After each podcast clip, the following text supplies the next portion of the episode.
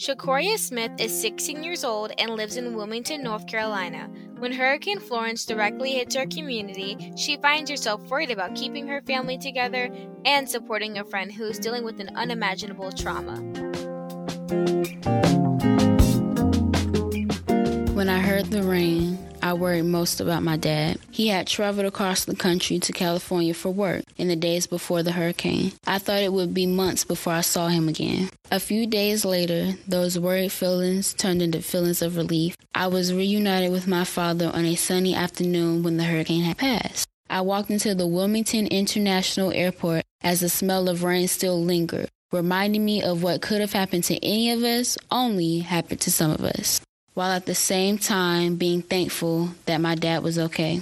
I remember waking up to a message from my friend begging me to wake up. She was in need. A few moments later, me and my mother met each other in the hallway. Me with a confusing message saying I was needed, and her with a member of my friend's family on the phone with the devastating news.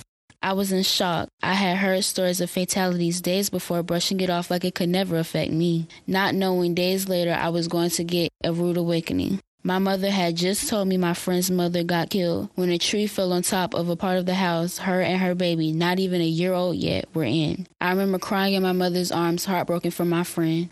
Later that day, my friend messaged me saying she didn't know how she was going to go on. I told her, even though people she loved and needed were gone, she has to keep pushing through this tough time because there are other people who need her in their lives and want to see her do great things. This setback will prepare you for a major comeback. Me and her wrapped up our conversation after I told her she could always talk to me. It didn't matter if it was 2 in the morning or 12 in the afternoon. I'm here and I'll always be here. I still made sure I on her from time to time. However, questions popped into my head from that day forward like could we make more areas that have huge trees around them areas that need to evacuate during times like this and how do we help those that don't have money to do so all those thoughts had to be put on pause because everyone had to go to the memorial for my friend's mother and brother. My priority was to focus on my friend. No one really got the chance to grieve until the storm had passed because we had to focus on living situations and how to get where we needed to be safely